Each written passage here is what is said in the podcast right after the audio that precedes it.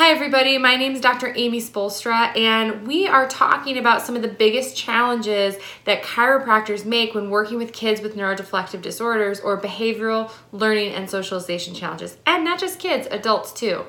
Today, I want to talk about one of the biggest challenges, and I think that is not knowing how to recommend appropriate care plans.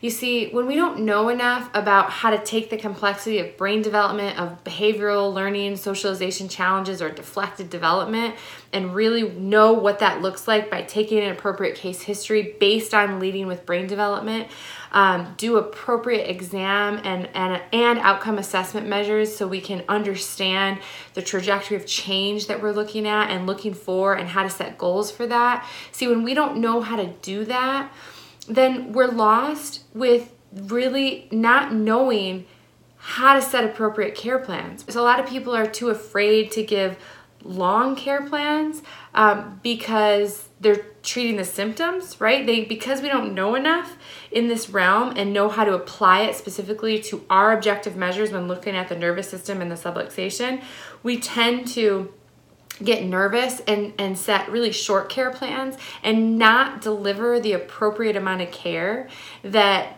these kids and adults often need and often they need a little more care than the average person. But if we don't know why that is or how to objectively measure that and how to really look at, at what we're seeing and not just chase the hyperactivity or the reading challenge or the behavior or the learning challenge or socialization challenge if we don't know how to put those pieces together then we're just sort of like flying in the dark. We don't know how to set an appropriate care plan to start. We don't know what to look at to measure progress.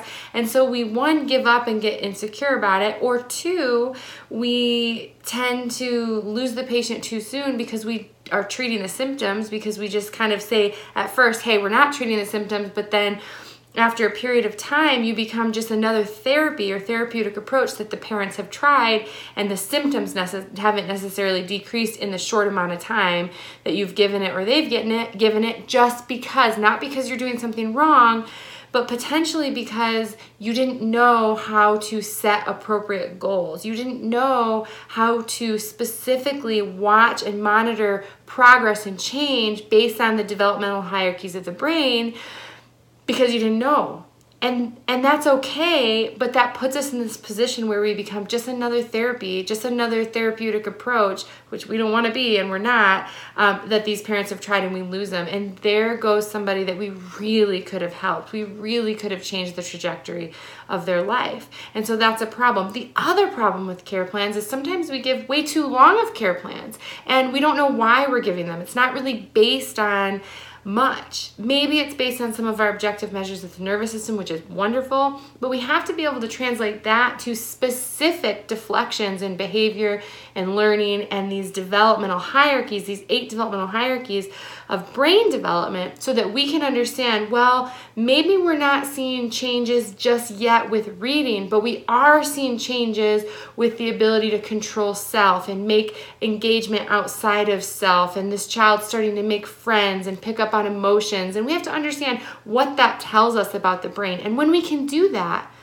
and when we can do that simply, by taking the complexity of this and boiling it down to something that we can really apply and use in our clinical practices, it is so freeing, it is so amazing, and you get to see just incredible changes in the expression of life of these, not just the child, but the whole family.